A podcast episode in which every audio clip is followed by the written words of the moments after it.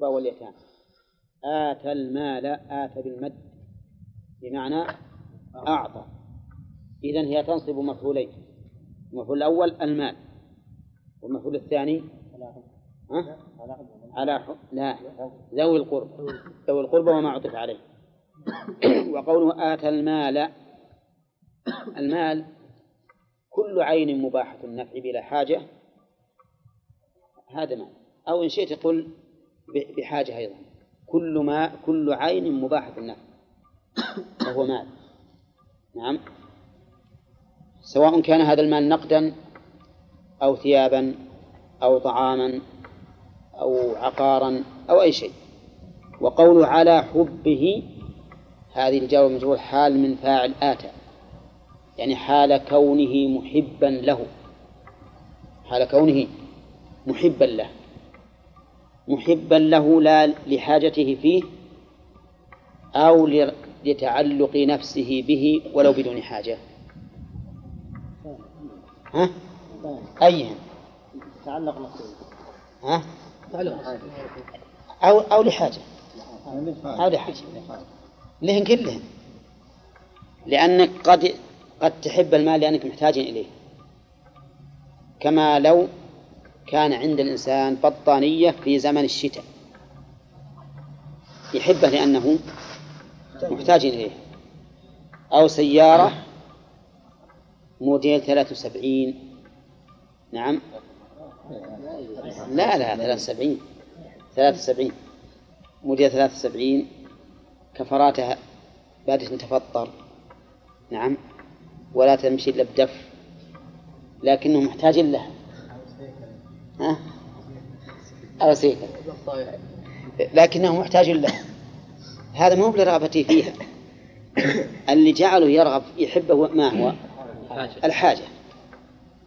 أو إنسان عنده السيارة موديل 85 نعم.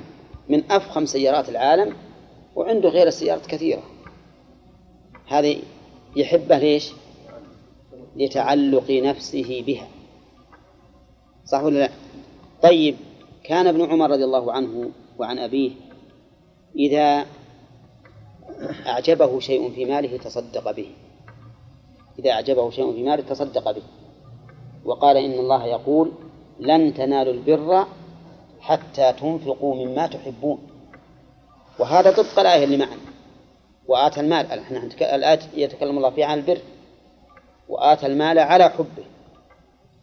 فهو يحبه لحاجته إليه أو لتعلق نفسه به فيعطيه هؤلاء المحتاجين إليه.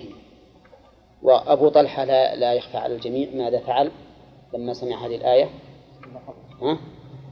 تصدق ببستانه اللي هو أغلى شيء عنده فيما أظن.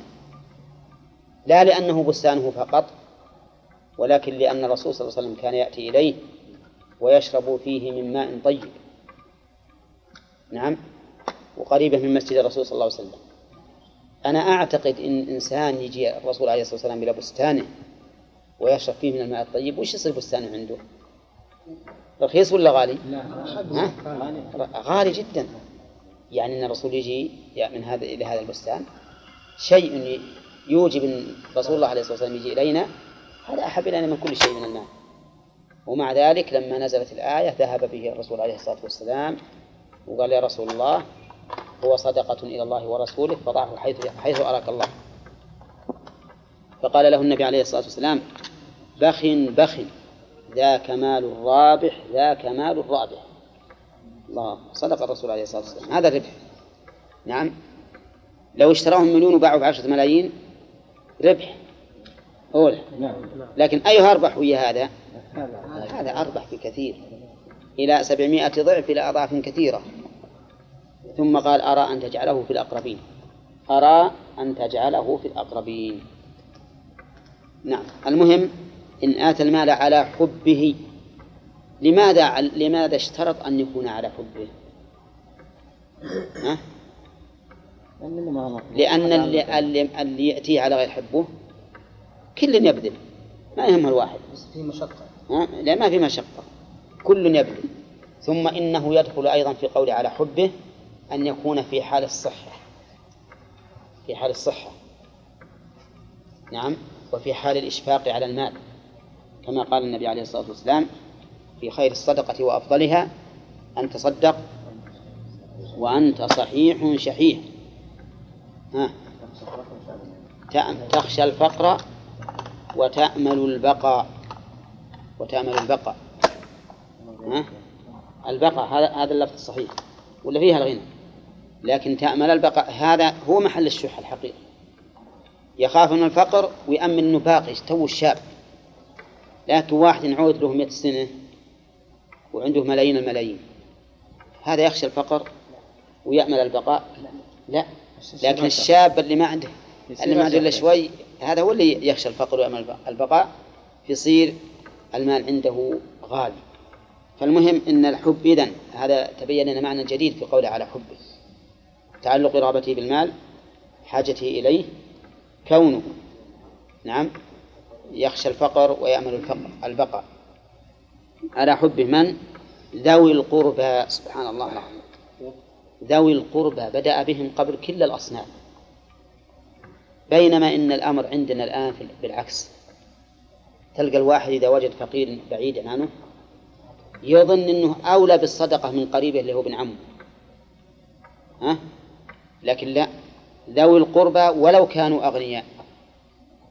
ولو كانوا أغنياء. أعطهم.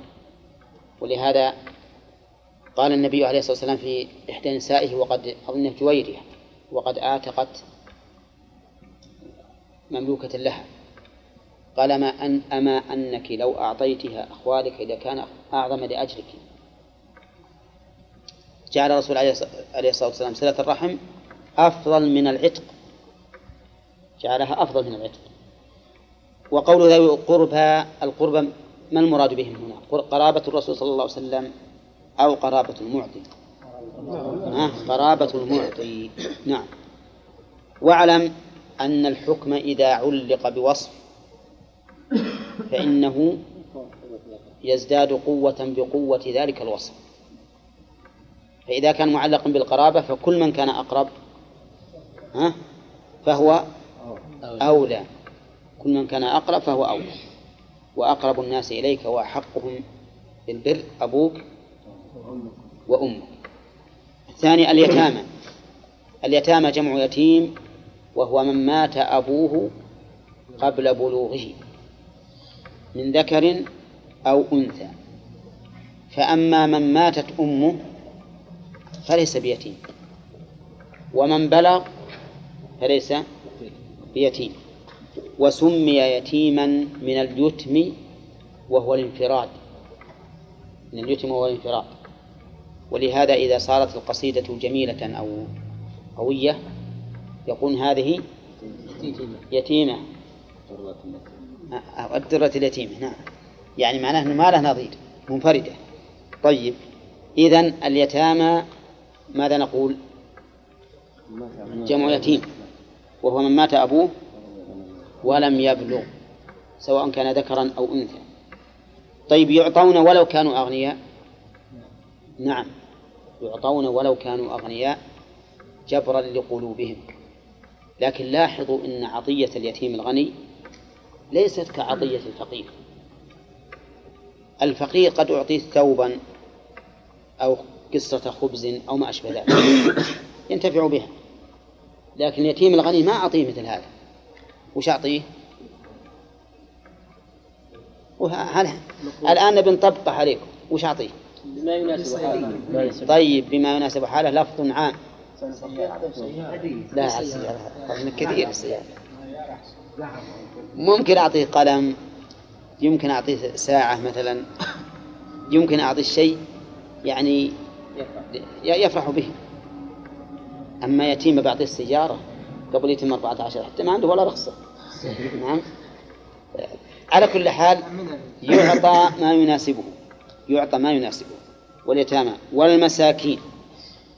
المساكين جمع مسكين وهو الفقير. وهو الذي أسكنه الفقر. سمي مسكينا لأن الفقر أسكنه. والفقر أعاذنا الله وإياكم منه. ما يجعل الإنسان يتكلم بطلاقة. هذا في الغالب. لأنه يرى نفسه أنه ما هو على المستوى الذي يمكنه من التكلم ويرى نفسه أنه لا كلمة له. كما قال النبي عليه الصلاة والسلام رب أشعث أغبر مدفوع بالأبواب لو أقسم على الله لأبره. نعم. فالمهم أن المسكين هو الفقير وسمي بذلك لأن الفقر أسكنه وأذله. واعلم أن الفقير بمعنى المسكين والمسكين بمعنى الفقير. إلا إذا اجتمعا فإذا اجتمعا صار لكل واحد منهما معنى غير الآخر. كما في آية الصدقة إنما الصدقات للفقراء والمساكين. أيهما أشد؟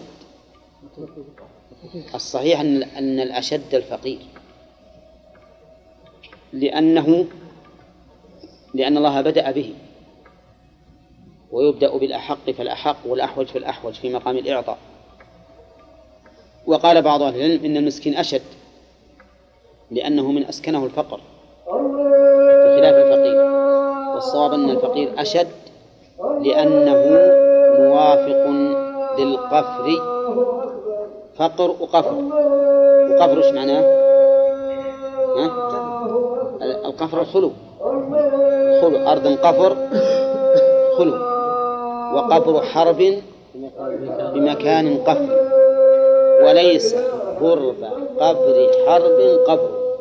نعم هذا في تنافر الكلمات. نعم. نعم. وابن السبيل والمساكين من السبيل. السبيل بمعنى الطريق. والمراد به ابن السبيل الملازم للطريق. وهو المسافر. المسافر المسافر يكون في حاجة غالبا فيحتاج إلى من يبره ويعطيه المال. ولهذا جعل الله له حظا من من الزكاة. فابن السبيل هو المسافر. وزاد العلماء قيدا قالوا المسافر المنقطع به يعني الذي انقطع به السفر. فليس معه ما يوصله إلى بلده. لأنه إذا كان معه ما يوصله إلى بلده فليس بحاجة وهو والمقيم على حد سواء فلا تتحقق حاجته إلا إذا انقطع به السفر. قال والسائلين. السائلين جمع سائل. وهو المستفهم أو المستجدي. ها؟ كيف؟ مستجدي؟ اللي فرق بين المستفهم والمستجدي؟ إيه، المستفهم اللي يقول أين المال؟ والمستجد اللي يقول أعطني مالا. فالمراد بالآية هنا السائلين أي المستجدين الذين يقولون أعطنا. فالسائل له حق لا من أجله هو. لأنه قد يسأل وهو ليس بمحتاج لكن من أجل صفة الكرم والحياء. بمن؟ بالمعطي. بالمعطي لأن الإنسان إذا سئل وكان عنده كرم ما يمكن يقول لا. إذا سئل وكان عنده حياء والحياء من الإيمان ما يمكن يقول لا. وكان رسول الله صلى الله عليه وسلم لا يسأل شيئا على الإسلام إلا أعطاه. فسأله رجل ذات يوم فأعطاه غنما بين جبلين وأهدي النبي عليه الصلاة والسلام جبة فسألها وكان عليه الصلاة والسلام محتاجا إليها. فسألها رجل عنده فأعطاه إياها. فقيل للرجل لما صنعت؟ والنبي عليه الصلاة والسلام محتاج إليها. قال إني أريد أن تكون كفني. فكانت كفنه. فالنبي عليه الصلاة والسلام لكرمه وحيائه لا يسأل شيئا إلا أعطاه. فالسائل له حق. وقد روي عن النبي عليه الصلاة والسلام لكنه لا يصح. للسائل حق وإن جاء على فرس. لكن هذا الحديث لا يصح مرفوعا إلى النبي صلى الله عليه وسلم. واعلم أن السؤال سؤال المال. الأصل فيه المنع والتحريم ولهذا حذر النبي عليه الصلاة والسلام من سؤال المال وأخبر أن الرجل لا يزال يسأل الناس حتى يأتي يوم القيامة يوم القيامة وليس في وجهه مزعة لحم والعياذ بالله يكون وجهه يوم القيامة مقشر لأنه مثل ما أذل وجهه لعباد الله عوقب بذلك بهذه العقوبة العظيمة في هذا المشهد العظيم. وقد بايع النبي عليه الصلاة والسلام أصحابه من جملة ما بايعهم عليه ألا يسألوا الناس شيئا.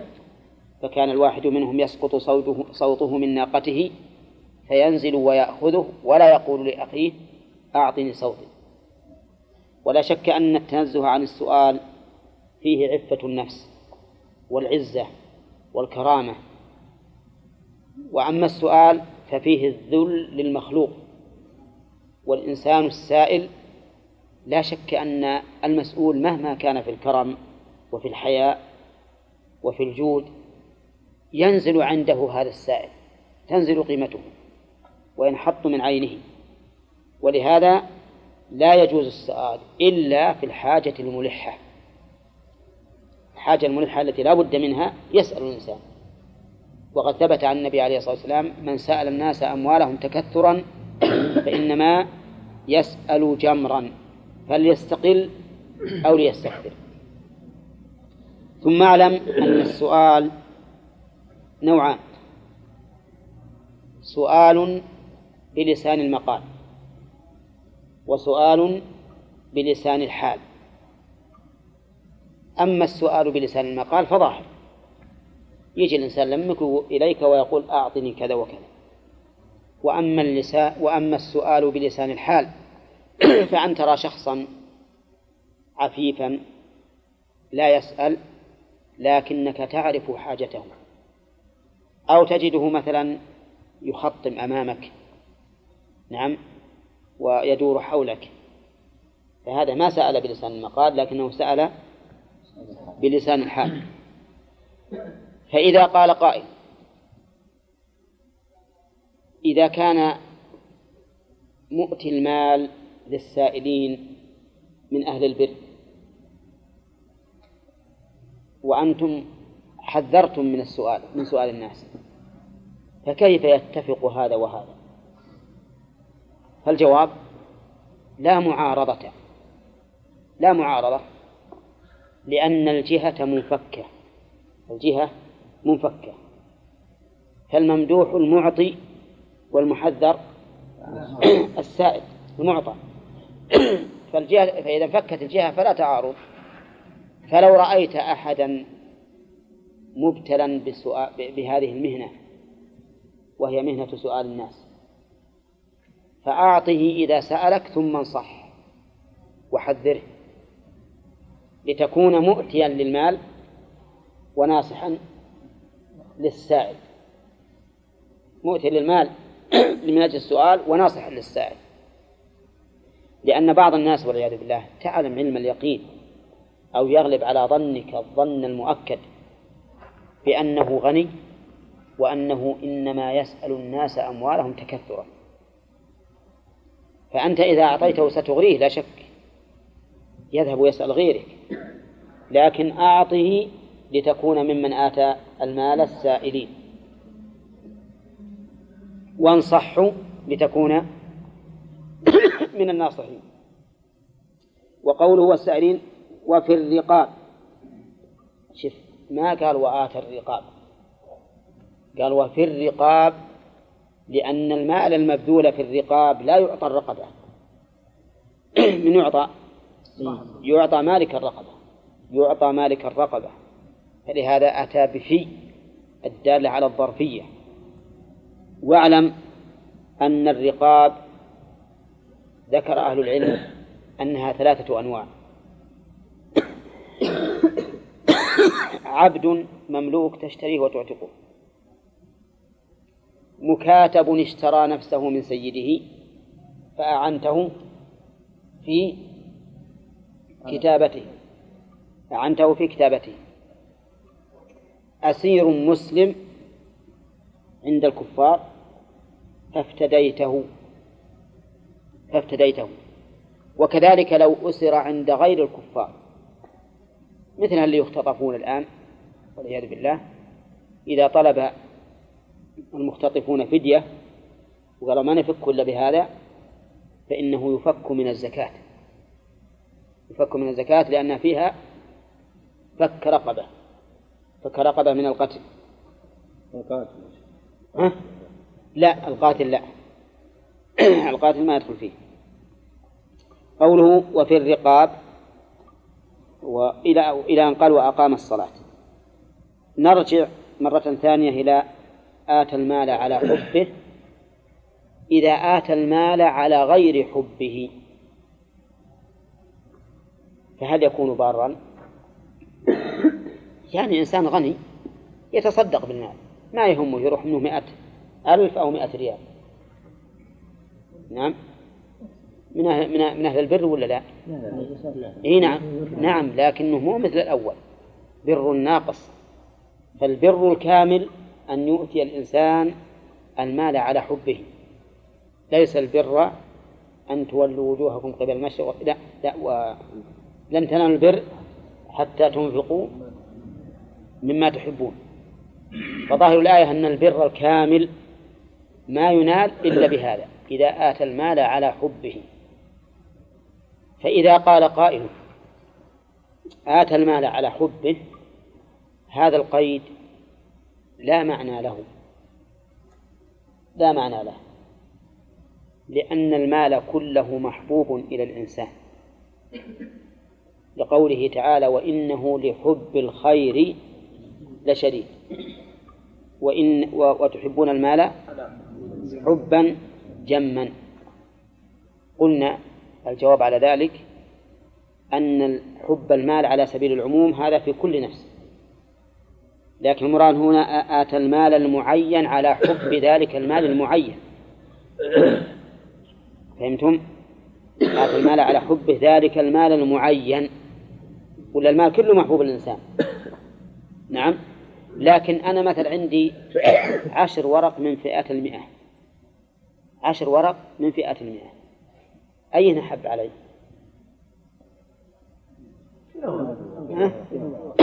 كله واحد. لكن مجموعهن محبوب إلي ولا لا؟ محبوب إلي لا شك. لكن عندي أعيان غير نقد.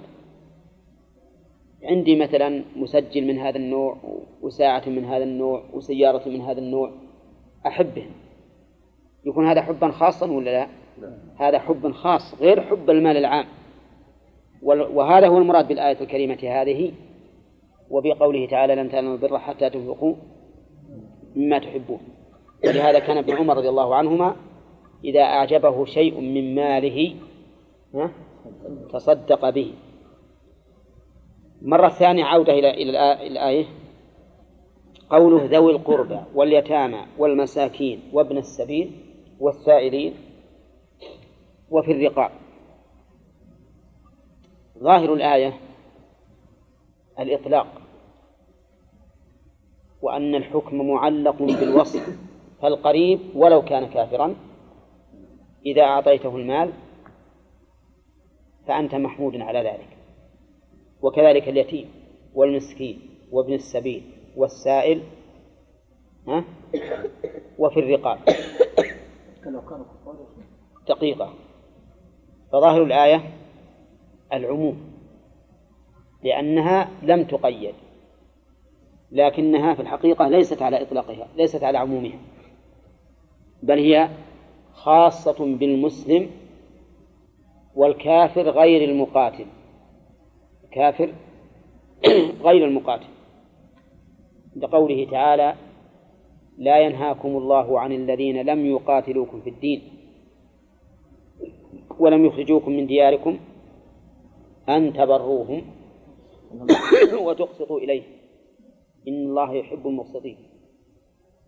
هذه الآية اختلف أهل العلم هل هي منسوخة ولا محكمة. والصحيح أنها محكمة وأن الأصل عدم النسخ.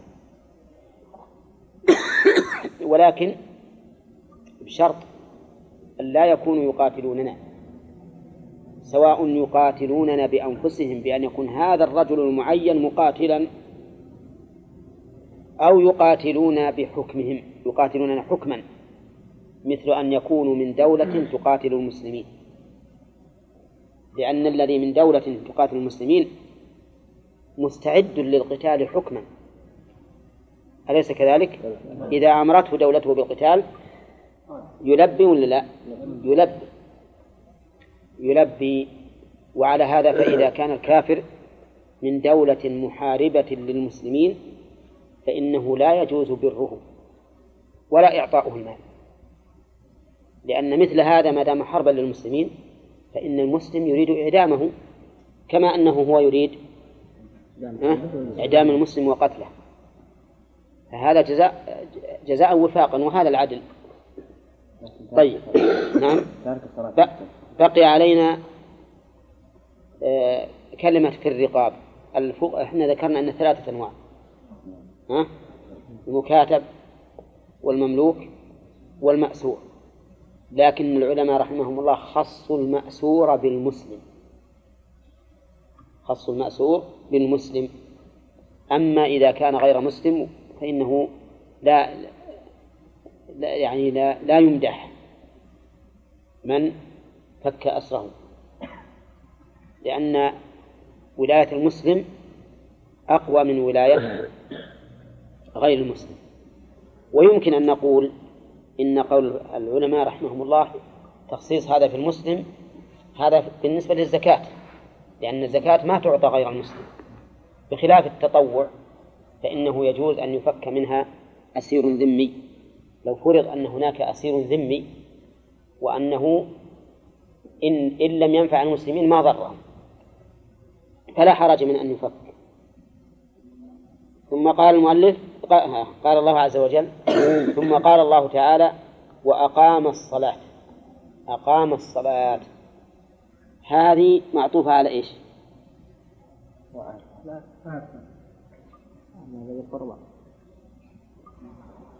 من آمن من آمن. على من آمن على من على من آمن؟ إيه نعم. إذا وأقام معطوفة على آمن اللي هي صلاة الموصول. وأقام الصلاة الصلاة المراد بها الفرض والنفل وإقامتها بمعنى الإتيان بها مستقيمة. لأن أقام الشيء جعله قائما مستقيما. وليس المراد بأقام الصلاة يعني الله أكبر الله أكبر الإقامة المعروفة المراد به إيش؟ الإتيان بالصلاة مستقيمة. كما تقول أقمت الجدار أقمت العصا أقمت فلانا جعلته يقف حتى يكون مستقيما. وقوله الصلاة ال هذه للعهد. أو للعموم. ها؟ للعهد ولا للعموم؟ للعموم لأنها تشمل الفرض والنفل واعلم أن الصلاة من الكلمات التي نقلها الشارع. عن معناها اللغوي إلى معنى شرعي. فمعناها في اللغة الدعاء. الدعاء. قال الله تعالى وصل عليهم أي يدعو لهم بالصلاة. فقل صلى الله عليكم. هذا معنى صل عليهم ولكنها في الشرع هي الصلاة المعروفة. عبادة ذات أقوال وأفعال معلومة مفتتحة بالتكبير مختتمة بالتسليم. يجب أن نقول عبادة ذات أقوال مع أن المعروف عند كثير من من من المعرفين لها يقولون هي أقوال وأفعال معلومة مفتتحة بالتكبير مختتمة بالتسليم وهذا لا شك أنه قاصد. بل يجب أن نقول عبادة. ولهذا لو جاء إنسان يعبث كبر وقرأ وركع وسجد وسلم يصير مصلي شرعا؟ ها؟ لا يكون مصليا. إنما لا بد أن تكون عبادة. مفتتحة بالتكبير مختتمة بالتسليم. وأقام الصلاة. وآتى الزكاة. آتى بمعنى أعطى آتى يعني أعطى. والزكاة أيضا من الكلمات التي نقلها الشرع. عن معناها اللغوي إلى معنى شرعي. الزكاة في اللغة من زكى يزكو أي نما وزاد. أي نما وزاد. وصلح أيضا. الزكاة في اللغة أيضا بمعنى الصلاح. ومنه قوله تعالى قد أفلح من زكاها أي أصلحها وقومها. لكنها في الشرع الزكاة هي التعبد ببذل مال واجب في مال خاص لطائفة مخصوصة. هذه هذا هذه هي الزكاة. وسميت زكاة لأنها تنمي الخلق وتنمي المال وتنمي الثواب. تنمي الخلق كيف؟ نعم. يكون بها الإنسان كريما من أهل البذل والجود والإحسان. وهذا لا شك أنه من أفضل من أفضل الأخلاق. من أفضل الأخلاق شرعا وعادة وتنمي المال. تنمي المال؟ كيف؟ أنا عندي مئة ريال أخرجت منها ريالين ونصف بقي عندي سبعة وتسعين ونصف. نقص المال. كيف يصير تنمية؟ نقول نعم تنمي بالبركة والحماية والحفظ. ولهذا قال النبي عليه الصلاة والسلام ما نقصت صدقة من مال. ما يمكن تنقصه يعني لو لم تخرج هذا القدر من المال ربما يأتيها آفات. تبيع وتشتري وتخسر. ربما تصاب أنت أو أهلك بأمراض تحتاج إلى. إلى علاج. نعم فيفنى كل ما عنده. ربما يأتي سارق ويسرقه. ربما تودعه عند إنسان في... فيجحده. أليس كذلك؟ لكن الزكاة حماية له وحفظ وبركة. وبركة. من بركة المال تشتري بعشرة ريالات ثوب. ربما إذا كنت لا تزكي يتمزق بسرعة. وإذا كنت تزكي ينزل له فيه البركة. ويبقى سنتين ثلاث. نعم. صح. على حسب الحال. عندي عندي ثوب لي أربع سنين يا شيخ. ما نعم ما نقول شيء. هذه من البركة. من البركة. طيب. المهم أن أنواع البركة التي تنزل في المال كثيرة. فلهذا قلنا إنه إن الزكاة تزكي المال. طيب تزكي الثواب ولا لا؟ تزكي الثواب. نعم. مثل الذين ينفقون أموالهم في سبيل الله كمثل حبة أنبت سبع سنابل في كل سنبلة مئة حبة والله يضاعف لمن يشاء. فوق ذلك. والله واسع عليم. وأخبر النبي عليه الصلاة والسلام وصح عنه أن من تصدق بعدل تمرة أو بعدل تمرة من كسب طيب ولا يقبل الله إلا الطيب فإن الله تعالى يأخذها بيمينه فيربيها كما يربي الإنسان فلوه حتى تكون مثل الجبل وهي مع عدل تمرة تكون مثل الجبل. أليس هذا تزكية؟ بلى والله تزكية. هذه التزكية الحقيقية هذه اللي أزكى من أنك تعطي إنسان يضارب بمالك. هذا الذي تعطيه يضارب بمالك كم يبي يربح؟ خليه يربح العشر مئة. أو يخسر. لكن هذه تقع في يمين الرحمن عز وجل. ها؟ ونعم اليمين يمين الرب فيربيها سبحانه وتعالى وينميها لك حتى تكون مثل الجبل. هذا الربح. هذا الربح العظيم.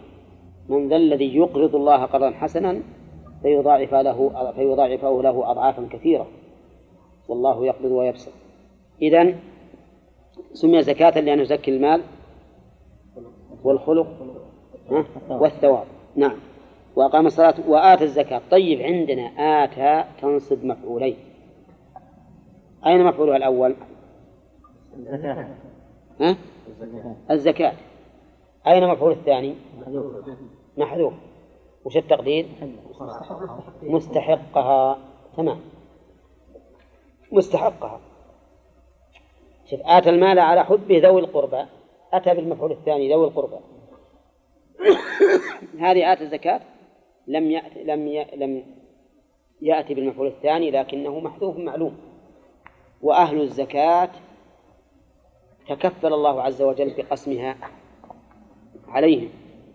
فقال إنما الصدقات للفقراء والمساكين والعاملين عليها والمؤلفة قلوبهم وفي الرقاب والغارمين وفي سبيل الله وابن السبيل. ثمانية. فقط لا تحل لغيره. نعم. وآتى الزكاة والموفون بعهدهم إذا عاهدوا. هنا ما قال وأوفى بعهده. بل أتى بالجملة الإسمية لأن الوفاء جبلة وخلق لكن ما سبق أفعال يفعلها الإنسان. أولى لكن هذه جبلة وخلق أن الإنسان يكون وفيا وفيا بالعهد. لكن إذا عاهد إذا عاهدوا إذا هنا مجردة من الشرطية فهي ظرفية محضة. يعني والموفون بعهدهم وقت الموفون بعهدهم وقت العهد. يعني في الحال التي يعاهدون فيها. فإذا عاهدوا وفوا. واعلم أن العهد عهدان. عهد مع الله عز وجل وعهد مع الخلق. فالعهد الذي مع الله ما هو؟ لا الإيمان به. الإيمان به. قال الله تبارك وتعالى آه نعم. وإذا أخذ ربكم من بني آدم من ظهورهم ذريتهم وأشهدهم على أنفسهم ألست بربكم؟ قالوا بلى. شهدنا أن تقولوا يوم القيامة إنا كنا عن هذا غافلين. وقال الله تعالى يا بني إسرائيل اذكروا نعمتي التي أنعمت عليكم وأوفوا بعهدي. أوفي بعهدكم. فالعهد الذي الذي عهد الله به إلينا أن نؤمن به ربا. فنرضى بشريعته بل بأحكامه الكونية والشرعية. هذا هو العهد الذي بيننا وبين ربنا. أما العهد الذي بينك وبين الناس فكثير. أنواعه غير محصورة كثيرة جدا. منها العقود. العقود من العهود. يعني العقد اللي بينكم من واحد عقد بيع عقد إجارة عقد رهن أي عقد من العقود يعتبر هذا عهدا. لأني وعقد زواج. لأني إذا عقدت معك وش معنى عقدت معك؟ التزمت بما يقتضيه هذا العقد. إذن فكل عقد عهد. كل عقد فهو عهد. ولهذا قال الله تعالى يا أيها الذين آمنوا أوفوا بالعقود. وقال وأوفوا بالعهد إن العهد كان مسؤولا. ومن العهود بينك وبين الخلق العهد المعروف وهو أن تجري عقدا بينك وبين الكفار. مثلا أن لا يعتدوا عليك ولا تعتدي عليهم. مثل ما جرى من النبي صلى الله عليه وسلم مع المشركين في صلح الحديبية. هذا يسمى عهد. قال الله تعالى إلا الذين عاهدتم من المشركين. إلا الذين عاهدتم عند المسجد الحرام.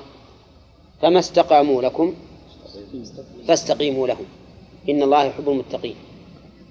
هذا العهد الذي بيننا وبين أعداء الله وأعدائنا له ثلاث حالات. إما أن يستقيموا لنا وإما أن يخونوا وإما أن نخاف منهم الخيانة.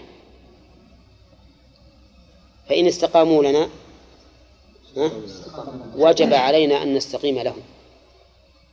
بأي ما يمكن نخون أبدا. وإن خفنا منهم الخيانة ننبذ إليهم على سواء.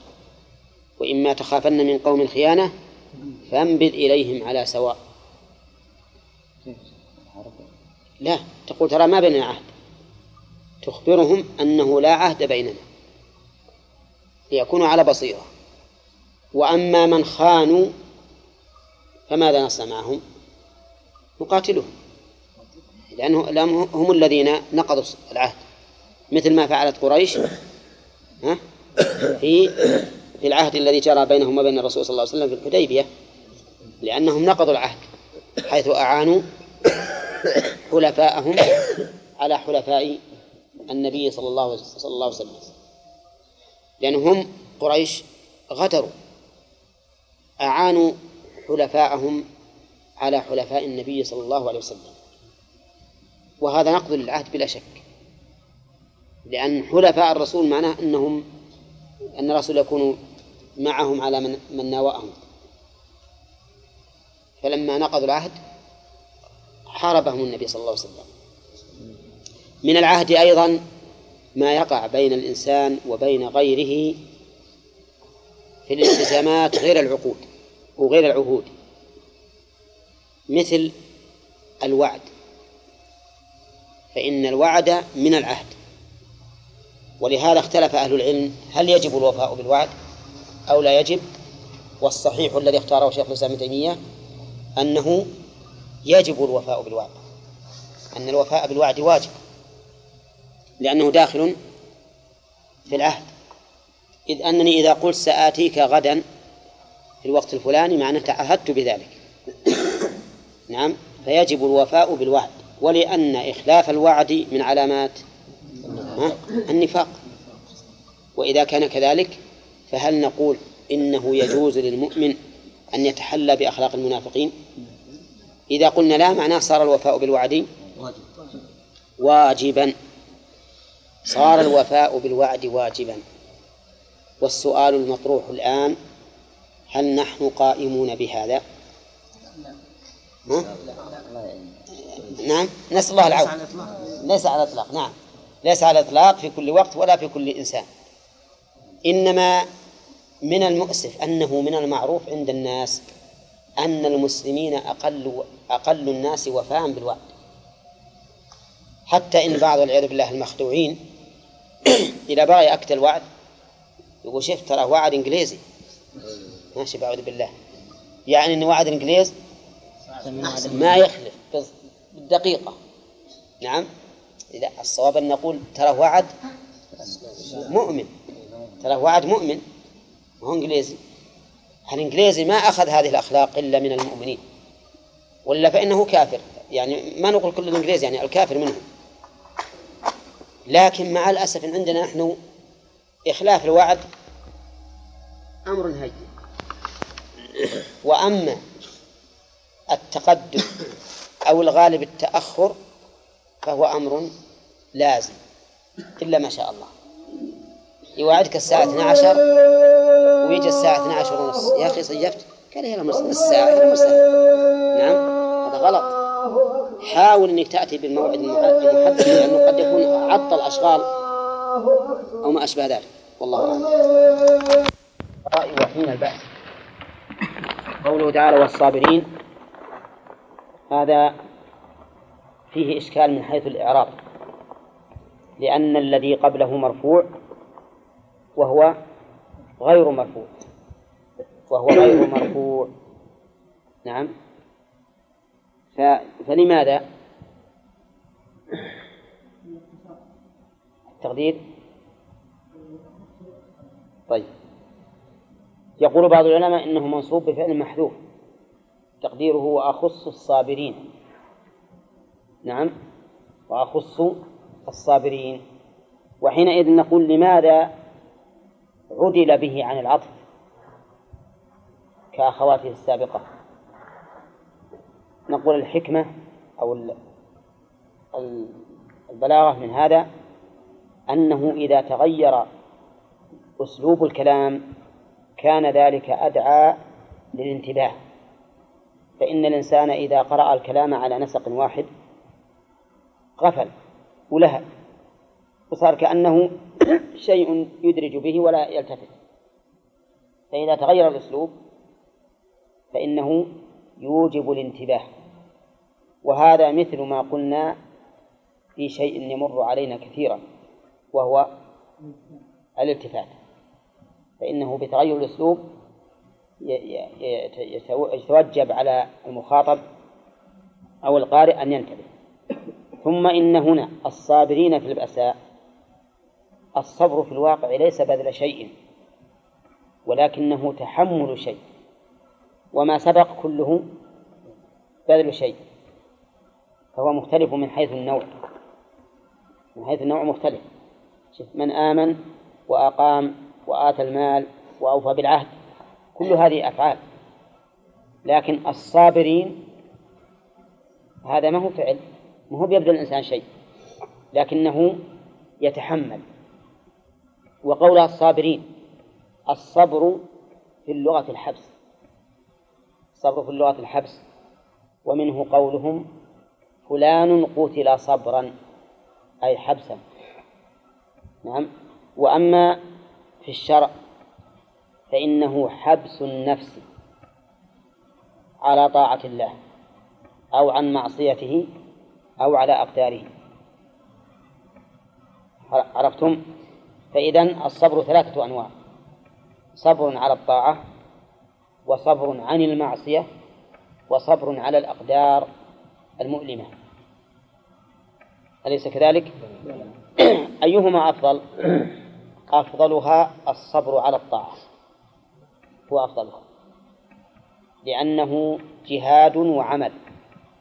فإن الإنسان يجاهد نفسه على الصبر على الطاعة ومصابرتها وعمل. ويليها الصبر عن المعصية لأنه كف. كف للنفس وليس فيه إيجاد. وإن كان في بعض الأحيان الصبر عن المعصية أشق من الصبر على الطاعة. لك به. لا فلك به. السبب؟ لأنها قدر كائن.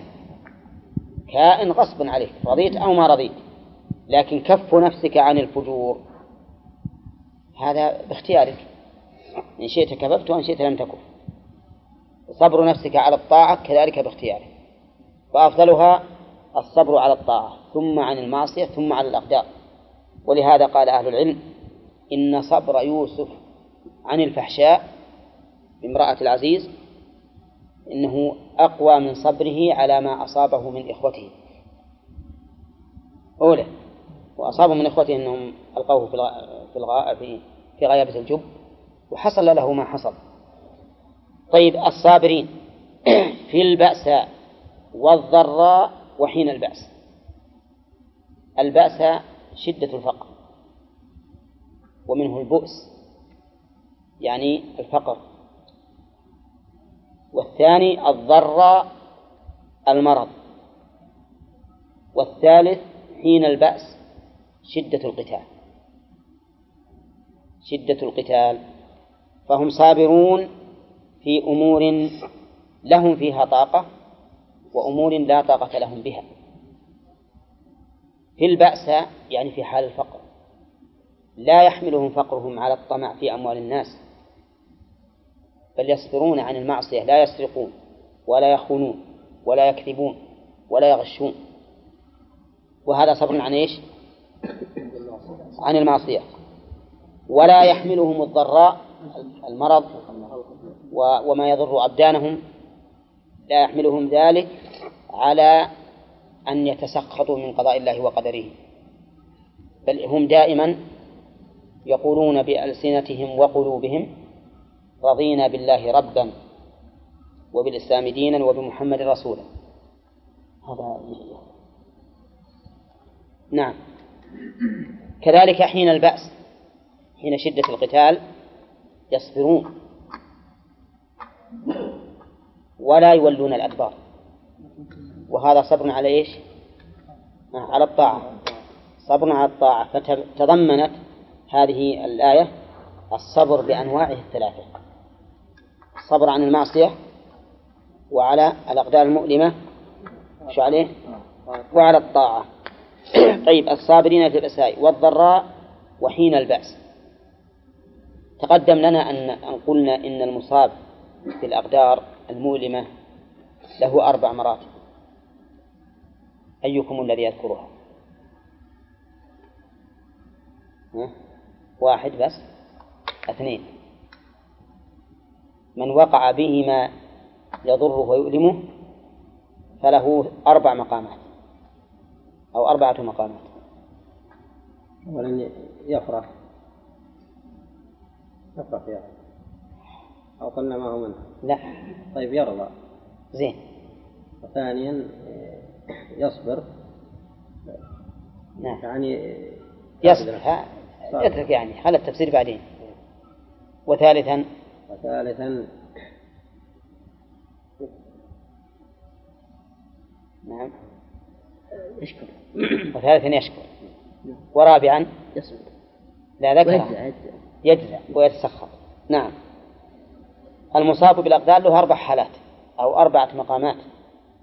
أولا أن يتسخط ولا يصبر. سخط. والثاني أن يصبر. والثالث أن يرضى. والرابع أن يشكر. أربع مقامات. الصبر محرم. لا السخط محرم. والصبر واجب. والرضا فيه خلاف والصحيح أنه مستحب. والشكر مستحب. والشكر مستحب. نعم. الفرق بين الرضا والصبر. الصبر يكره هذا الشيء ويتألم منه ويراه مرا لكنه يصبر. لا لا, لا يتسخط لا بقوله ولا بفعله ولا بقلبه. عرفتم؟ لكنه كاره. والرضا أن أن لا يكره هذا الشيء. لا يكره هذا الشيء. ولا يعني لا فرق بين أن يصاب بهذا الأذى أو لا يصاب. هو متحمل وراض ومطمئن. وهذا لا شك أنه أعلى من الصبر. أولى هو أعلى من الصبر؟ لأنه متضمن للصبر وزيادة. أما الشكر فهو أعلى من ذلك أيضا. ولكن يقال كيف يشكر وقد أصيب. نقول نعم يشكر وقد أصيب لأنه إذا رأى ثمرة هذه المصيبة مع على الرضا بها يشكر الله على هذه النعمة. يشكر الله على هذه النعمة ثم إنه يشكر الله أيضا حيث يرى أنه قد يصاب بأعظم. ليست المصيبة التي أصبت بها أهون مصيبة على الدنيا ولا لا؟ ولهذا يقول العامة قس المصيبة بما هو أعظم منها يتبين لك سهولتها. وهذا صحيح؟ نعم. طيب الصابرين في المساء والضراء وحين البأس. قال الله تعالى أولئك الذين صدقوا. ما شاء الله. هذه شهادة من الله عز وجل. شهادة وأعلى أعلى شهادة. لأنها شهادة من أعظم شهادة سبحانه وتعالى. أولئك المشار إليهم كل من اتصف بهذه الصفات. الذين صدقوا صدقوا بإيش؟ صدقوا الله وصدقوا عباده لوفائهم بالعهد وإيتاء الزكاة وغير ذلك. فصدقوا صدقوا الله عز وجل. والصدق كما تعرفون هو موافقة الشيء للواقع. موافقة الشيء للواقع. فالقائل عن المخبر بشيء إذا كان خبره موافقا للواقع صار صادقا والعامل اللي يعمل بالطاعة إذا كان ذا إذا كانت صادرة عن إخلاص صار عمله صادقا لأنه لأنه ينبئ عما في قلبه. إنباء صادقا. والمنافق كاذب. المنافق المرائي بعمله كاذب. لأن عمله لا ينبئ عما في قلبه. إذ أن ظاهر عمله الإخلاص وهو غير مخلص. خلاف ذلك. هؤلاء هم الذين صدقوا. صدقوا فيما أضمروه بقلوبهم وفيما نطقوا به بألسنتهم وفيما قاموا به بجوارحهم. صدق. نعم. وصدق من أكمل الصدق. وقد قال الله تعالى في سورة الأحزاب ليجزي الصادقين بصدقهم؟ ليسأل ليسأل الصادقين. هذه ليجزي الصادقين بصدقهم وقال تعالى يا أيها الذين آمنوا اتقوا الله وكونوا مع الصادقين. وهذا الصدق فيما أظهروه وأعلنوه. ثم قال وأولئك هم المتقون. وأولئك هم المتقون أي القائمون بالتقوى. والتقوى هي اتخاذ الوقاية من عذاب الله عز وجل بفعل أوامره واجتناب نواهيه. وهذا أجمع ما قيل في تعريف التقوى. هي اتخاذ وقاية من عذاب الله بفعل أوامره واجتناب نواهيه. وتأمل كيف جاءت هذه الجملة بالجملة الاسمية المؤكدة. أولئك هم المتقون. الجملة الاسمية لدلالتها على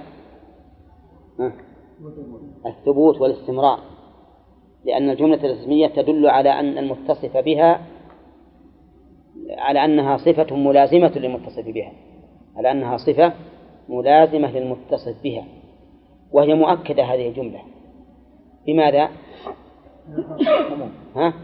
بضمير الفصل هم لأن ضمير الفصل له ثلاث فوائد. فائدة لفظية تتعلق بالإعراب. وفائدتان معنويتان. الفائدة اللفظية تتعلق بالإعراب هي لا هذه معنوية.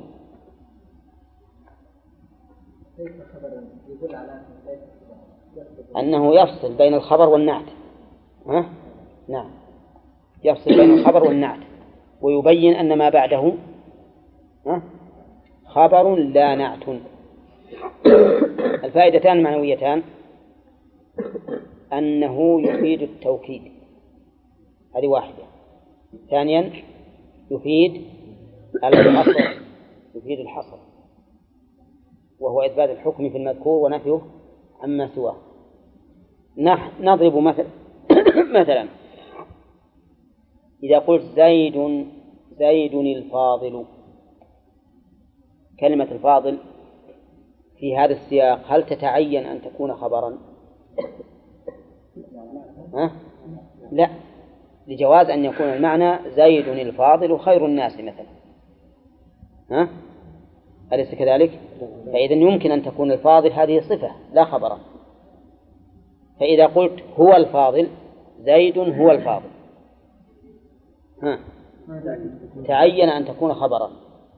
تعين أن تكون خبرا. طيب. إذا قلت زيد هو الفاضل فهو أوكد من قولك زيد الفاضل. أوله أوكد في إثبات الفضل إذا قلت زيد هو الفاضل أفاد أن غيره لا يشاركه في هذا الوصف لأنك تقول هو هو يعني لا غيره هو الفاضل. فهذه فوائد ضمير الفصل. وهل هذا الضمير له محل من الإعراب؟ في خلاف. بعضهم قال إن محله ما قبله. محل من الإعراب محل ما قبله. وبعضهم قال إنه حرف لا لا محل له من الإعراب. ولهذا يسميه الكوفيون يسمونه حرف عماد. حرف عماد يعني تعتمد عليه جملة وليس هو وليس له محل من الإعراب. وهذا هو المعروف. فيقول هو ضمير فصل لا محل له من الإعراب. نعم. وقوله أولئك هم المتقون. هؤلاء جمعوا بين البر والتقوى. البر بالصدق والتقوى بهذا الوصف أولئك هم المتقون. وإنما قلنا إن الصدق برا لقول النبي صلى الله عليه وسلم عليكم بالصدق. فإن الصدق يهدي إلى البر وإن البر يهدي إلى الجنة. فجمعوا بين البر والتقوى. بين البر والتقوى. وهذا ما أمر الله به في قوله وتعاونوا على البر والتقوى. نعم. ولا ترتيبه ولا مثل ترتيبه يعني الباساء والضراء حين الباس. إي. صار يختلف عن ترتيبه يختلف. وذلك لأن لأنها انتقال من الأسهل إلى إلى الأشد. طيب. الفقر أسهل على الإنسان من من من المرض. أولى. ها؟ والمرض أهون عليه من القتال. فهو انتقال من الأسهل إلى إلى ما فوقه. نعم. أي طيب الإشارة للبعيد هنا لعلو المرتبة. الإشارة بالبعيد لما هو قريب لأجل علو مرتبته. نعم. ولهذا شف أولئك الذين صدقوا وكرر الإشارة مرة ثانية. كل هذا من باب التأكيد و والمدح والثناء. يعني كأن كل جملة منها من هاتين الجملتين مستقلة. ما قال أولئك الذين صدقوا والمتقون أو واتقوا قال وأولئك هم المتقون. وقد قلنا إن الإشارة بالبعيد لعلو مرتبة في أول سورة البقرة في قوله تعالى ألف لام ميم ذلك الكتاب ولقد هذا الكتاب. ثم قال تعالى يا أيها الذين آمنوا كتب عليكم القصاص في القتلى.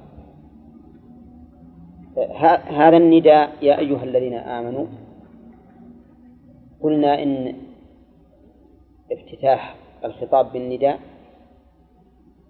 يدل على الاهتمام بهم لأن النداء يوجب انتباه المخاطب فهمتم؟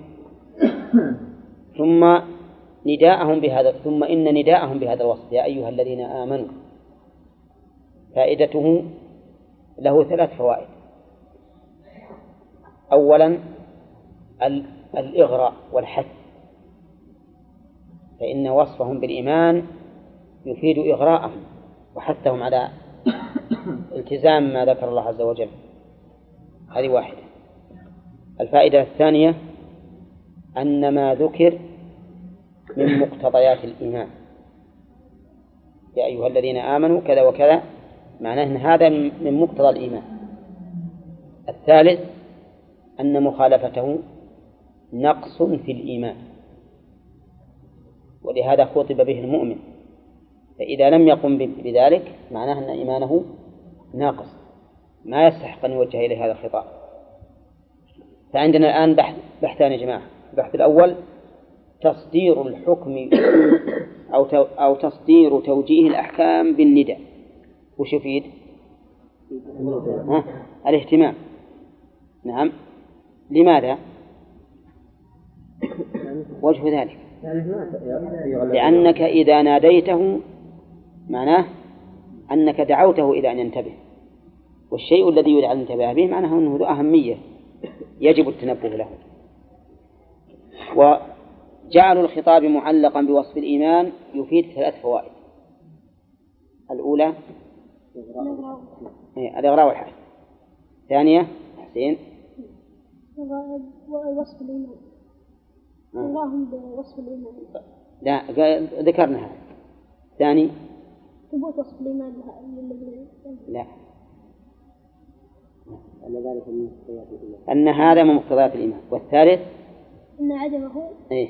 نقص في الإيمان. نقص في الإيمان. صحيح. أن مخالفته نقص في الإيمان. طيب.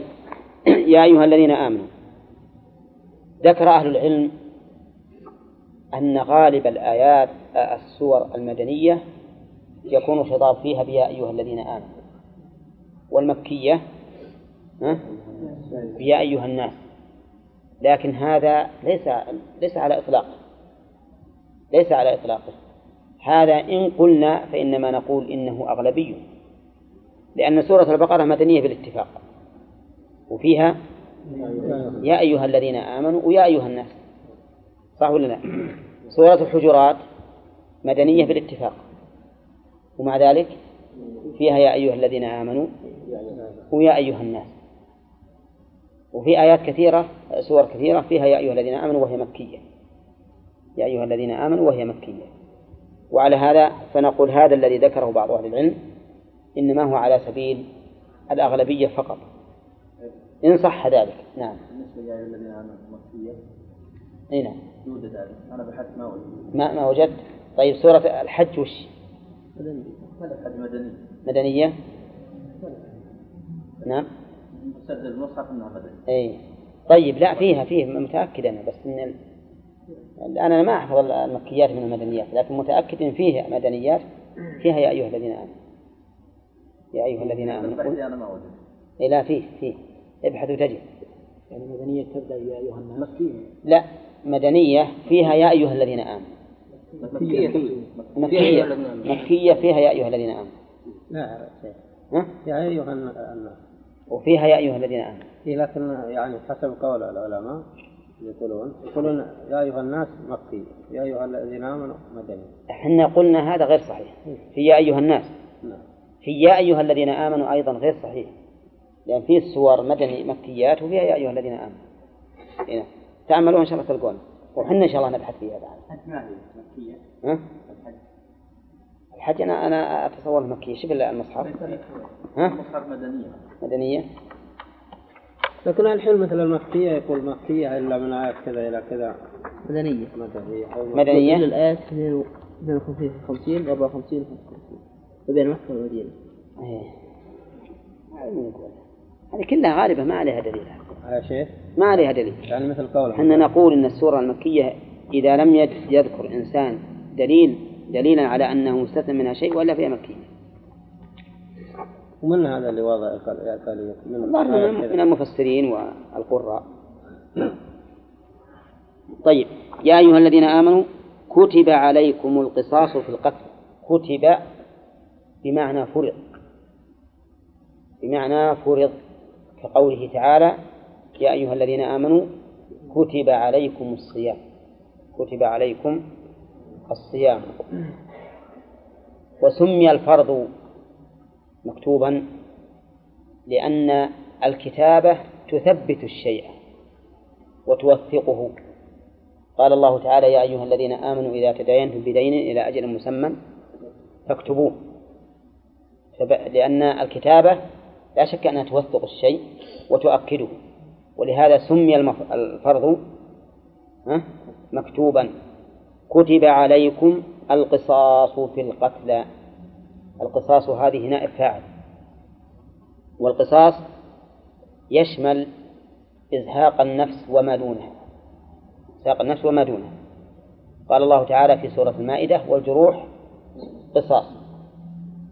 وقال النبي عليه الصلاة والسلام في كسر الربيع ثنية جارية من الأنصار آه، كسر سنها قال كتاب الله القصاص.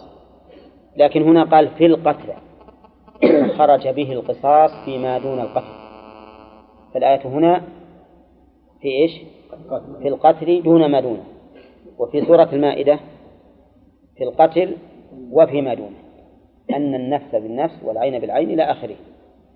وقوله تعالى القصاص في القتلى القتلى جمع قتيل. القتلى جمع قتيل مثل جرح جمع جريح وكسر جمع كثير وأسرى جمع أسير وقوله في القتلى أي في شأن القتلى ليس في القتلى أنفسهم لأن القتيل مقتول ما في قصاص لكن في شأنهم. واللي بيقتص منه من؟ القاتل. نعم. وقولها القصاص في القتلى الحر بالحر. يشترط للقصاص حسب ما دلت عليه السنة شروط. يعني ما كل من قتل يقتص منه. اشترط أن يكون القتل عمدا.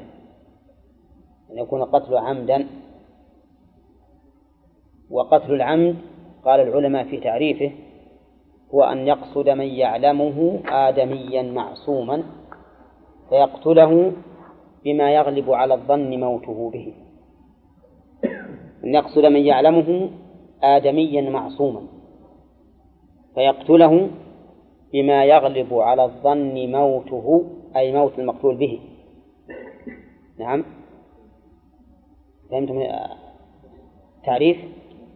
القتل العمد هو أن يقصد من يعلمه آدميا معصوما فيقتله بما يغلب على الظن موته به.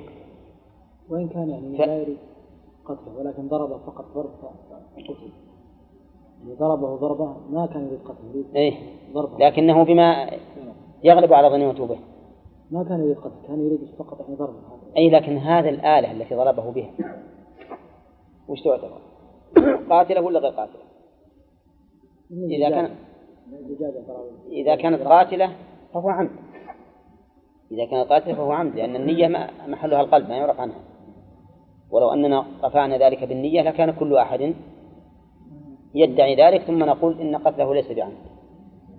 طيب فيقتله بما يغلب على الظن موته به. هذا هو العمد.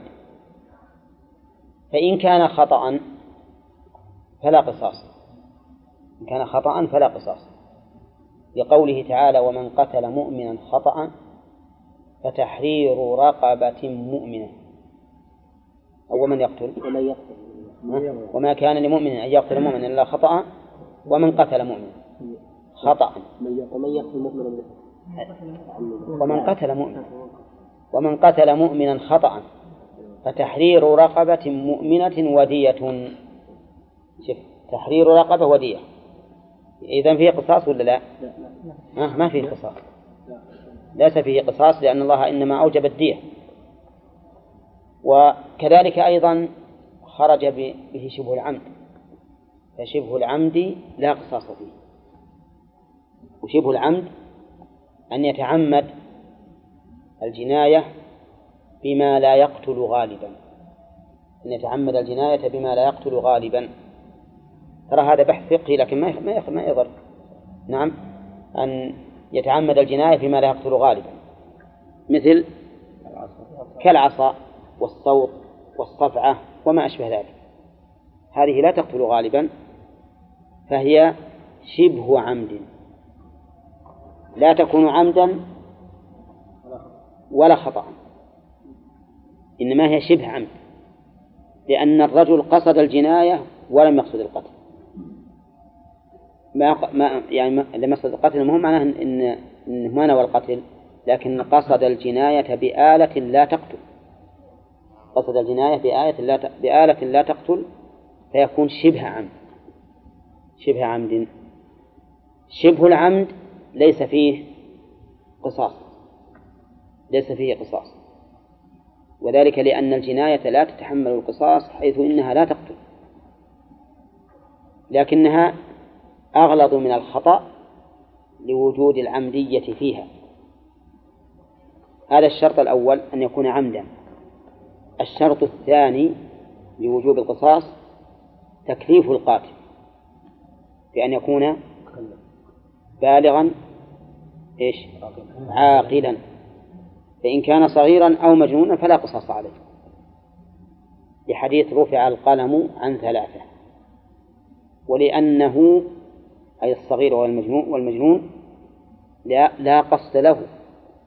ونحن اشترطنا في العمد أن يكون عن قصد.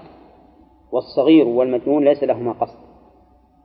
فلا يكون قتلهما عمدا بل هو خطأ. بل هو خطأ. الشرط الثالث نعم. الصغير هو الذي لم يبلغ. يعني ما تم والبلوغ معروف أنه يحصل بواحد من ثلاثة أمور بالنسبة للرجل وبواحد من أربعة أمور بالنسبة للمرأة. يصير قوي يقتل إذا صار له 14 أو 14 إذا ما قتلناه يمكن يقتل واحد اثنين ثلاثة. هذا رجل يتم خمسة عشر الساعة اثنى عشر من يوم الخميس. أيوه. فهمت؟ يتم خمسة عشر. فقتل رجلا الساعة اثنى عشر يوم الأربعاء. نعم. نقول هذا خطأ ليس بعمد وإن قتله الساعة واحدة يوم الخميس فهو عمد بل إنه لو قتله الساعة 11 يوم الخميس فهو خطأ وإن قتله الساعة واحدة كان عمدا قد تتعجب الإنسان تقول تقول هذا الرجل وش الفرق بين ساعتين؟ إن قتل قتل وإن قتل لم يقتل. يقول لأنه لا بد من حد. لا بد من حد وضابط. الحد هو تمام؟ خمسة عشرة سنة. أما البلوغ بالإنبات وبالإنزال هذا واضح. لكن الذي قد يستغربه الإنسان البلوغ بالسن. فيقال لا بد من حد. إذا كم تريد أن نجعل؟ إن جعلت ثمانية عشر سنة ها؟ فهو نفس الشيء. قبل يتم ثمانية عشر سنة ساعة عمده خطأ. وبعدها عمده عمد. فلما صار لا بد من ضابط لا بد من ضابط يرجع إليه. وكان الضابط الذي دل عليه النص هو تمام خمسة عشرة سنة أخذنا به. وإن كان مراهقا ويعرف وربما أنه أيضا يقول للناس يبي يقتل فلان. نعم نقول هذا خطأ. إيه؟ أما عاد المجنون فأمره ظاهر. أن عمده خطأ. واختلف العلماء في من زال في من زال عقله بسبب محرم. مثل السكران.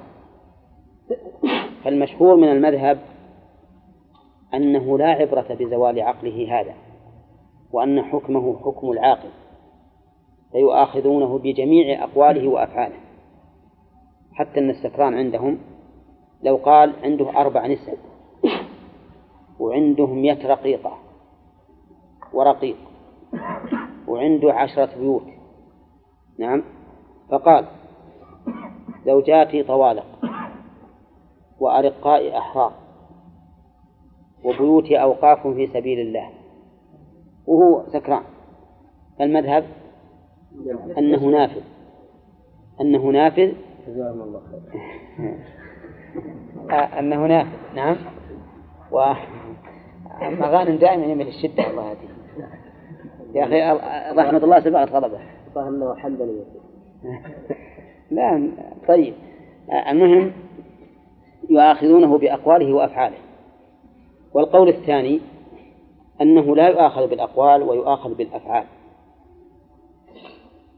فتكون أفعاله كأفعال الصاحي نعم. لأن الفعل أغلظ من القول ولأن القول يهدي به الإنسان بدون قصد. والقول الثالث أنه لا يؤاخذ لا بأقواله ولا بأفعاله وهذا هو القول الراجح وأن حكم أقواله ليس لها عبرة كحكم المجنون وكذلك أفعاله حكمها حكم فعل المجنون إلا أن ابن القيم استثنى مسألة واحدة قد يكون له وجه. وهو أنه إذا شرب ليفعل. إذا شرب ليفعل وجعل الشرب حيلة لينال غرضه. نعم. مثل أن يكون مريدا للاعتداء على شخص أو مريدا للزنا بامرأة. فلما انفرد بمن يريد شرب خمرا علشان يباشر هذا الشيء وهو سكران فيرتفع عنه آه، حكم الجناية. فهذا لا شك أن ما قاله وجيه لأنه سكر لقصد ها؟ لقصد الفعل. فيكون قاصدا له قبل أن يزول عقله وحينئذ يؤاخذ به. من يعلم؟ آه، من يعلم. هذا نعرفه بالقرائن. نعرفه بالقرائن. إذا كان مثلا هو يتوعد أو يتهدد أو يقول مثلا إنه ليته يتصل بالمرأة الفلانية أو ما أشبه ذلك. لا بد من قرائن وإلا فالأصل العصمة. وكل ما فعلوا هذه الجنايات قالوا سكارى وقالوا ما إذا قالوا إنهم سكارى نقول هات الشهود. لكن كلام على ثبوت أنه سكران. ويبقى على رأي غانم نحن لا لا نفتي الآن في مسألة الطلاق ولا ترد علينا أسئلة كثيرة. في طلاق السكران. ونحن نرى من الناحية العلمية أنه لا يقع طلاقه. لو يطلق ألف مرة. لكننا لا نفتي بذلك من الناحية التربوية العملية. إحنا دائما نقول لكم إن العلم يجب أن يكون مقرونا بالحكمة والتربية. ولهذا عمر رضي الله عنه لما رأى الناس كثر الطلاق فيهم طلاق الثلاث وش فعل؟ أمضاه عليهم.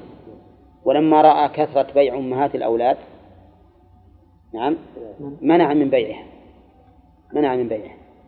ولما رأى أن عقوبة شارب الخمر لا تكفي في الأربعين زادها فأنا إذا استفتاني أحد في هذا أقول اذهبوا إلى المحكمة. لكن فيما بينكم أنتم تتعلمون الآن ما تستفتون؟ نقول إن طلاق السكران لا يقع. وقولهم إنه ناشئ عن فعل محرم فلا ينبغي الرفق به. يقول لكن هذا الفعل المحرم له عقوبة مقدرة من الناحية الشرعية وهي الجلد فلا نزيده. ثم إن مسألة مسألة وقوع الطلاق عليه ضرر بغيره وهي الزوجة وقد يكون له أولاد منها وقد تكون هذه آخر طلقة. ثم إنه كما قال الإمام أحمد كنت أقول بطلاق السكران حتى تبينته رحمه الله شوف رجع عن قوله فرأيت أني إذا أوقعت الطلاق أتيت خصلتين حرمتها على زوجها وأحللتها لغيره وإذا قلت بأنه لا يقع أتيت خصلة واحدة أحللتها لزوجها وين أولى؟ خصلة أو خصلتين؟ الخصلة الواحدة وهذا تصريح واضح منه بأنه رجع عن هذا القول. ولذلك ما ينبغي أن ينسب, أن ينسب إلى الإمام أحمد هذا القول أعني وقوع طلاق السكران لكن ينسب إلى مذهبه إيش؟ اصطلاحا لا شخصيا. نعم إحنا نرجع إلى الشروط أخذنا ضاعت علينا. شروط القتل أن يكون شروط القصاص أن يكون القتل عمدا. الثاني أن يكون القاتل مكلفا أي بالغا عاقلا. الشرط الثالث أن يكون مكا أن لا يكون أن لا يكون أفضل من المقتول أن لا يكون أفضل من المقتول في الدين والحرية والملك. أن لا يكون أفضل من المقتول في الدين والحرية والملك. ثلاثة أشياء. مفهوم؟ في الدين. يعني بأن لا يكون مسلما والمقتول كافرا. فإن كان القاتل مسلما والمقتول كافرا فهو أفضل منه في الدين فلا قصاص. لأنه ثبت عن النبي عليه الصلاة والسلام من حديث علي بن أبي طالب أنه لا يقتل مسلم بكافر. طيب فإن كان مساويا له في الدين مسلم بمسلم. يقتص إذا تمت الشروط. إذا كان المقتول أعلى القاتل كافر والمقتول مسلم. ها؟ يقتل؟ أي نعم يقتل من باب أولى. إذا كان القاتل عدلا ثقة عالما أمينا والمقتول فاسقا فاجرا خائنا. ها؟ يقتل؟ وليش؟ أي لأن الدين واحد وهو الإسلام. إلا إذا فعل المقتول إذا كان المقتول مثلا مبتدعا بدعة مكفرة أو فاسقا فسقا مكفرا فإنه لا يقتل لأنه كافر ما يقتل, ما يقتل به المسلم. يقتل. نعم. ولو كان ذميا وحربيا. طيب. ولا في الحرية. ألا يكون القاتل أفضل في الحرية. وش معنى الحرية؟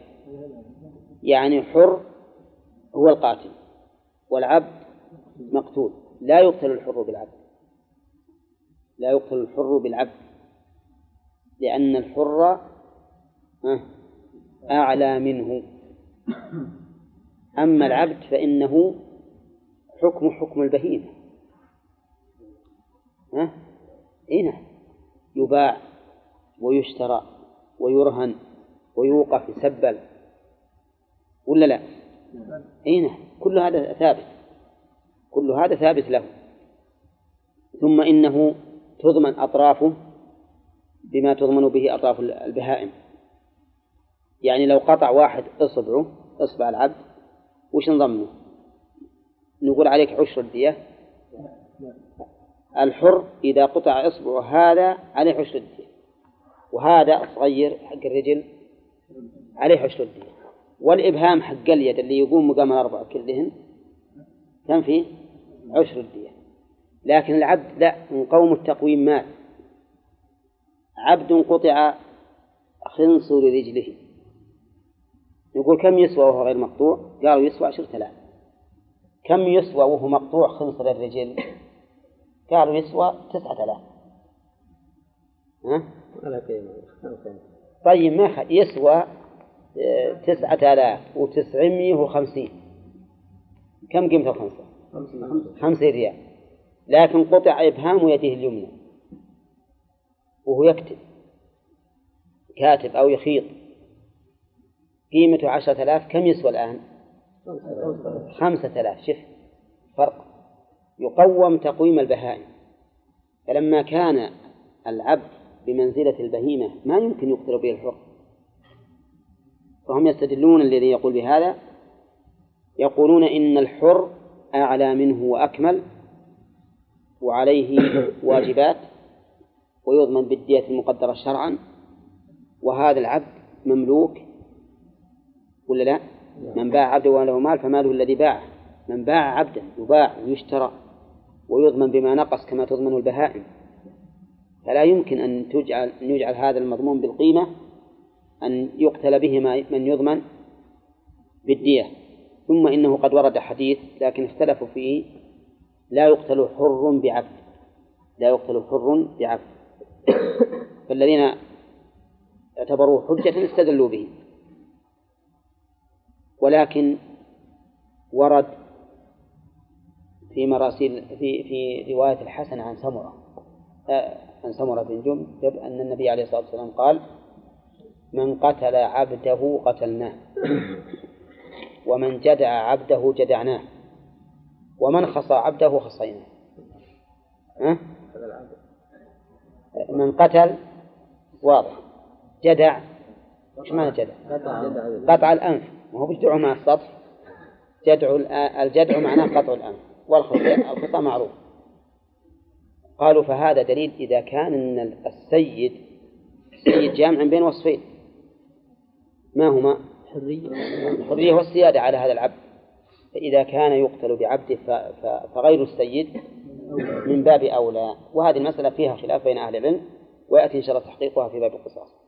الشرط الثالث قلنا الوصف الثالث أن لا يكون القاتل أعلى منه في الدين والحرية والملك. والملك. وش معنى والملك؟ معناها أن يكون القاتل والمقتول كلاهما رقيق. لكن القاتل مالك للمقتول. إيه القاتل مالك للمقتول. كلاهما رقيق لكن القاتل مالك للمقتول. نعم. فهنا ما فضله في الحرية لكن فضله في الملك يعني أنه مالك له. مثال أي بيجي إن شاء الله. المثال المكاتب. المكاتب الذي اشترى نفسه من سيده. يملك التصرف والبيع والشراء ولا لا؟ طيب. من جملة المشتريات اللي هو تكسب به شرع عبد يملكه ولا ما يملكه؟ يملكه. المكاتب عبد ما بقي عليه درهم. وهذا المشترى عبد. فلو أن المكاتب قتل هذا العبد لا يقتل به. لأنه أعلى منه في الملك. فهو مالك والمملوك والمقتول مملوك. وهذه المسألة أضعف من المسألة التي قبلها. فإذا قلنا إن الحر يقتل بالعبد فهذا أيضا من باب أولى. طيب كم الشروط الآن؟ ثلاث ها؟ ثلاثة.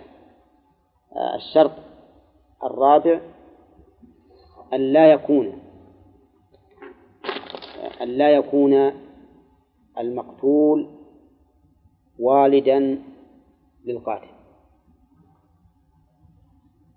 أن لا يكون القاتل والدا للمقتول أن لا يكون القاتل والدا للمقتول. حطوا ماله. أن لا يكون القاتل والدا للمقتول. فلا يقتل الأب بالابن. لو أن إنسانا والعياذ بالله قتل ابنه عمدا فإنه لا يقتل به. لماذا؟ قال لأن الرسول صلى الله عليه وسلم قال لا يقتل والد بولده. لا يقتل والد بولده.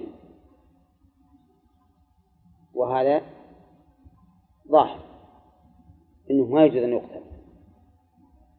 والثاني أن الوالد سبب في إيجاد الولد.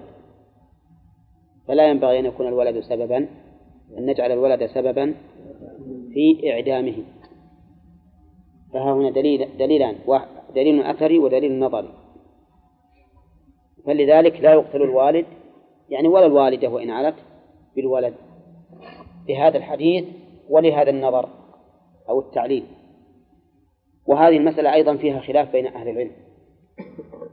فمن العلماء من قال إن الوالد يقتل بالولد. وضعفوا الحديث. أو قالوا إنه محمول على ما إذا شككنا. لأنه بعيد كل البعد. أن يأتي والد يقتل ولده عمدا محضا. ولا لا؟ هذا من أبعد ما يكون. فكأن الرسول عليه الصلاة والسلام قال لا يقتل لأنه بعيد أن يكون هذا الأمر. فلا نتسرع ونقتل الوالد بالولد. وهذا عندهم مبني على صحة الحديث. فإن, فإن قلنا بضعفه فالأمر ظاهر. إذا قلنا بضعف هذا الحديث فعندنا عمومات الكتاب والسنة الدالة على وجوب القصاص نفس بالنفس لكن إذا قلنا بصحة هذا الحديث آه، فإن فإنه يحمل على أن هذا أمر نادر. أمر نادر فلا يقتل والد بولده. طيب هذه قال شيخ الإسلام رحمه الله وإذا قلنا إنه لا يقتل الوالد بالولد فإن إلحاق الجد أبا أبي الأم بذلك بعيد. إلحاق الجد أبي الأم بذلك بعيد يعني إدخاله في الحديث بعيد. وعندي أنه إذا صح الحديث فإنه يقال بذلك ولا وليس به بعد لأن المسألة مبنية على أن ذلك من الأصول. أما تعليلهم وقولهم إنه هو السبب في إيجاد الولد فلا, فلا يكون الولد سببا في إعدامه فهذا التعليل عليل ولا لا؟ هذا التعليل عليل لأن حقيقة الأمر إحنا ما قتلناه بفعل الولد. قتلناه بإيش؟ بفعله هو. هو الذي تسبب. ثم إن هذا والعياذ بالله من أبلغ ما يكون من قطيعة الرحم. ولا لا؟ أقرب الناس إليك من كان بضعة منك. كيف إنك والعياذ بالله تقطع هذه القطيعة بحيث إنك تقتله نعم. فنجازي هذا الذي قطع رحمه برفع القتل عنه. ولهذا مذهب الإمام مالك رحمه الله أنه إذا قتل ولده قتلا لا شبهة فيه بأن أخذ السكين فأضجعه وذبحه فإنه يقتل به. فإنه يقتل به. أما إذا كان ذلك عن غيره وحنق وغضب بحيث لا يملك نفسه فإنه لا يقتل به. وهذه المسألة الأخيرة تقع بعض الأحيان تقع. يوجد بعض الناس والعياذ بالله ما يملك نفسه عند الغضب يأخذ البندق ويثور بولده صلى الله وسلم أو بعض الجهلة من البدو إذا تزوج واحد منهم امرأة غير قبيلية